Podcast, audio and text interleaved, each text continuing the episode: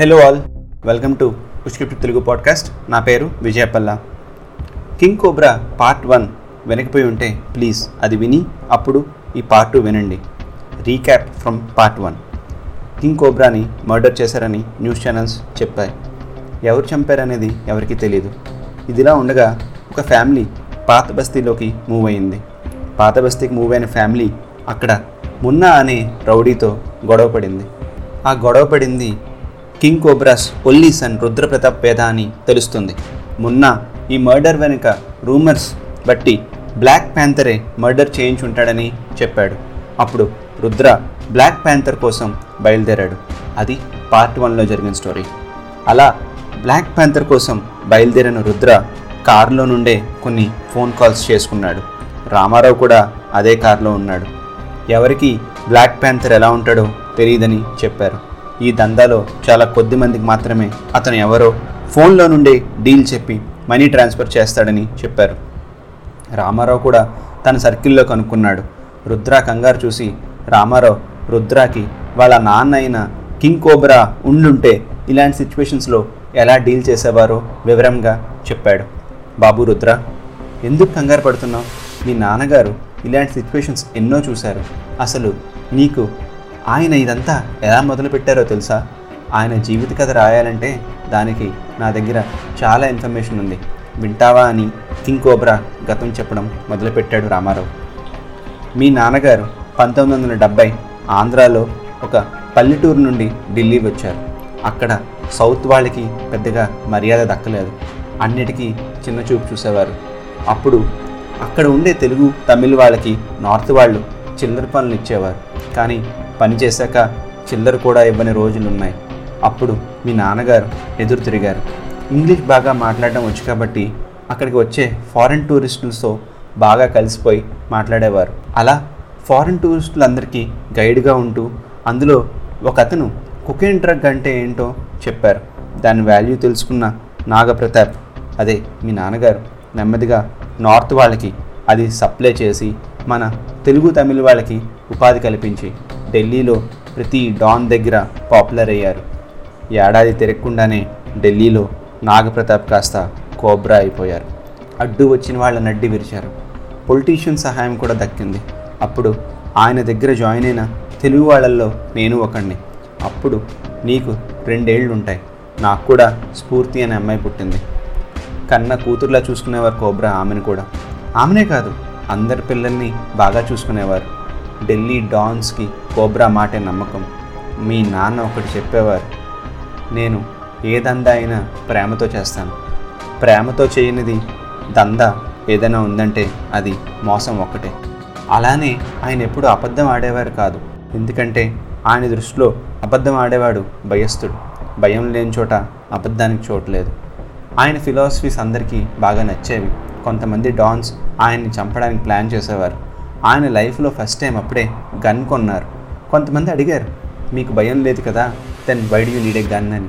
అప్పుడు మీ నాన్న ఏమన్నారో తెలుసా? A smile can get you far but a smile with a gun can get you further అని చెప్పారు. ఆయన ఫ్యాన్స్ మామూలుగా పెరగలేరు అయితే ఎవరికీ ఆయన అసలు పేరు తెలియదు. అందరికీ కోబ్రా అనే తెలుసు. నెమ్మదిగా ఆయన చంపాలని ప్లాన్ చేసిన వాళ్ళందరూ చనిపోయారు. మకుటం లేని మహారాజు ఫారెన్ నుండి కుకేన్ కాకుండా లోకల్ తయారీ స్టార్ట్ చేయించారు. నెమ్మదిగా ఆల్కహాల్ డ్రగ్స్ తయారీలో ప్రామినెంట్ లీడర్ అయ్యారు. గవర్నమెంట్ అమ్మితే ఒక రూల్ ఒక కామన్ మ్యాన్ అమ్మితే ఇంకో రూల్ అని అన్ని బిజినెస్లో పార్ట్నర్షిప్స్ అడిగారు. అండర్ వరల్డ్ నుండి ఎంటైర్ వరల్డ్కి అప్పుడే ఆయన కింగ్ కోబ్రా అయ్యారు. సో ఆలోచించు ఒక కామన్ మ్యాన్ నుండి వరల్డ్స్ పవర్ఫుల్ మ్యాన్గా ఎదిగిన వ్యక్తికి పుట్టిన నీవు ఇలా కంగారు పడ్డం నేను చూడలేను. నువ్వు పట్టుకోగలవు. నువ్వు ఈ మధ్యే కదా ఇది దందాలోకి వచ్చావు. సో డోంట్ వరీ అన్నీ నెమ్మదిగా తెలుసుకుంటావు అని రామారావు రుద్రాకి చెప్పాడు. ఈలోగా మ్యాన్షన్కి రాగానే రుద్ర తన చాపర్ తీసుకుని ఢిల్లీకి వెళ్ళాడు. అక్కడ కింకోబ్రా సన్నిహితులు కలిసి ఇంపార్టెంట్ ఇన్ఫర్మేషన్ అంతా గ్యాదర్ చేశాడు. బ్లాక్ ప్యాంథర్ అనే మనిషి ఎక్కడ ఎలా ఉంటాడో ఎవరికీ తెలియదని అందరూ చెప్పారు. కానీ అతని డీల్స్ అండ్ క్లయింట్ బేస్ చాలా డిఫరెంట్ అని చెప్పారు.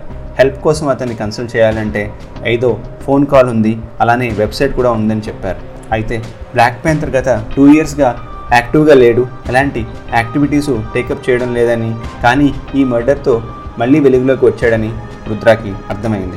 అప్పట్లో బ్లాక్ ప్యాంథర్ వేరేగా దందా చేస్తుంటే డాడీ తెలిసి ఊరుకున్నారా అని అనుమానం వచ్చింది. హైదరాబాద్ వచ్చి రామారావుని డాడీ ఎప్పుడైనా బ్లాక్ ప్యాంథర్ గురించి చెప్పారా? అతను ఎవరు? ఎందుకు మనతో పనిచేయలేదు ఇలాంటివి ఏమైనా తెలుసా? అని అడిగాడు. దానికి రామారావు అతనికి ఏమీ తెలియదని king cobra ninety percent details మాత్రమే అతనికి చెప్పేవారని ఒక మనిషిని నమ్మి అన్ని డీటెయిల్స్ అదే హండ్రెడ్ పర్సెంట్ ఎప్పుడు షేర్ చేసేవారు కాదని రామారావు చెప్పాడు.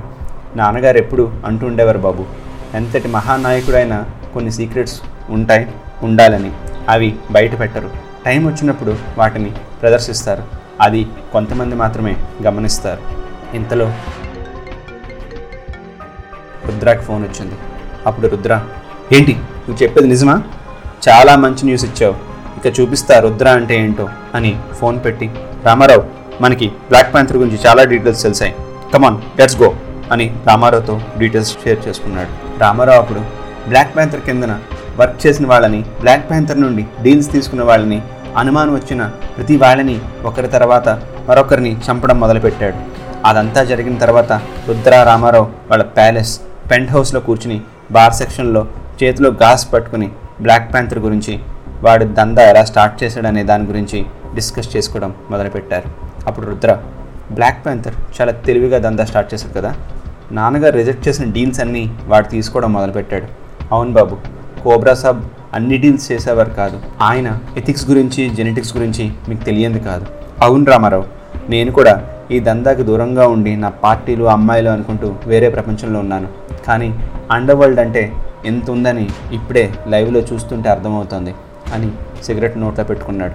రామారావు ముందుకొచ్చి అది వెలిగించాడు. అప్పుడు రుద్ర అవును రామారావు మీ అల్లుడు ఎక్కడ చేస్తున్నాడు ఇప్పుడు? అంటే బాబు అది ఆయన చనిపోయి కొన్ని ఇయర్స్ అవుతుంది. నాన్నగారు ఎప్పుడు చెప్పలేదా మీకు మా అల్లుడి గురించి? లేదు రామారావు చెప్పా కదా నేను చాలా బిజీగా ఉండేవాడిని నాన్న ఎప్పుడు దందా గురించి డిస్కస్ చేసిందే లేదు. అక్కడక్కడ నాన్నగారి ఫ్రెండ్స్ గురించి విన్నాను కానీ మాట్లాడింది కలిసింది ఇప్పటిదాకా అయితే లేదు. అయినా ఇంత చిన్న వయసులో ఎలా చనిపోయాడు మీ అల్లుడు? యాక్సిడెంట్లో చనిపోయాడు బాబు. ఇక్కడే ఉంటే అది గుర్తుకొస్తుందని అమ్మాయిని మనవడిని కూడా అబ్రాడ్ పంపించాను. అక్కడే సెటిల్ అయ్యేలా చేశాను. దానికి నాన్నగారు కూడా హెల్ప్ చేశారు. రామారావు నాకు అర్థం కాని ఏంటంటే బ్లాక్ ప్యాంథర్ ఆపరేట్ చేసిన టైం లేన్ మీ అల్లుడు యాక్టివ్గా ఉన్న టైం లేన్ కూడా ఒకటి. అర్థం కాలేదు బాబు అని రామారావు అమాయకంగా చెప్పాడు. చెప్తా. అర్థమయ్యేలా చెప్తా. మీ అమ్మాయి ప్రేమ్ అనే కుర్రాన్ని లవ్ చేసింది. ప్రేమ్ గాలికి తిరిగే ఎదవని నీకు వాడు నచ్చలేదు. నీకేమో మీ అమ్మాయి అంటే అపారమైన ప్రేమ. అందుకని ప్రేమ్ని కింగ్ కోబ్రా దగ్గరికి తీసుకొచ్చావు నీ మీదున్న గౌరవం మీ అమ్మాయిని కూడా డాడీ సొంత కూతురులానే చూసుకునేవారు కదా. అందుకని ప్రేమని పనిలో పెట్టుకున్నారు. పనిలో పవర్ని మనీని చూసిన ప్రేమ్ ఆశ పెరిగింది. ఎవరికి తెలియకుండా నాన్నగారు రిజెక్ట్ చేసిన డీల్స్ అన్నీ వాడు వేరే ఛానల్ ద్వారా ఇంప్లిమెంట్ చేయడం స్టార్ట్ చేశాడు. అయితే బ్లాక్ ప్యాంథర్ ఎవరు అని ఎవరికీ తెలియదు. కేవలం ఫోన్ కాల్స్తో డీల్ స్టార్ట్ చేసి క్లోజ్ చేసేవాడు. మనీ అంతా కూడా బినామీ అకౌంట్స్లో వేయించేవాడు. అంతా బాగానే అవుతుంది అనుకున్న టైంలో ఒకరోజు యాక్సిడెంట్లో ప్రేమ్ చనిపోయాడు.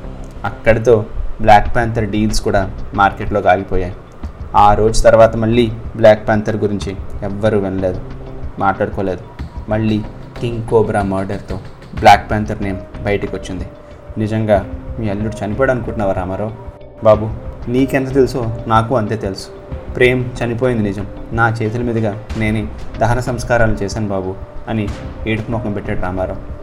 డాడీ ఎప్పుడు ఒకటి చెప్తుండేవారు రామారావు. నమ్మి బ్రతకడం వేరు నమ్మిస్తూ బ్రతకడం వేరు అని. నువ్వు నమ్మి చాలా ఏళ్ళు బ్రతికావు కానీ ప్రేమ్ చనిపోయాక నమ్మిస్తూ బ్రతుకుతున్నావు.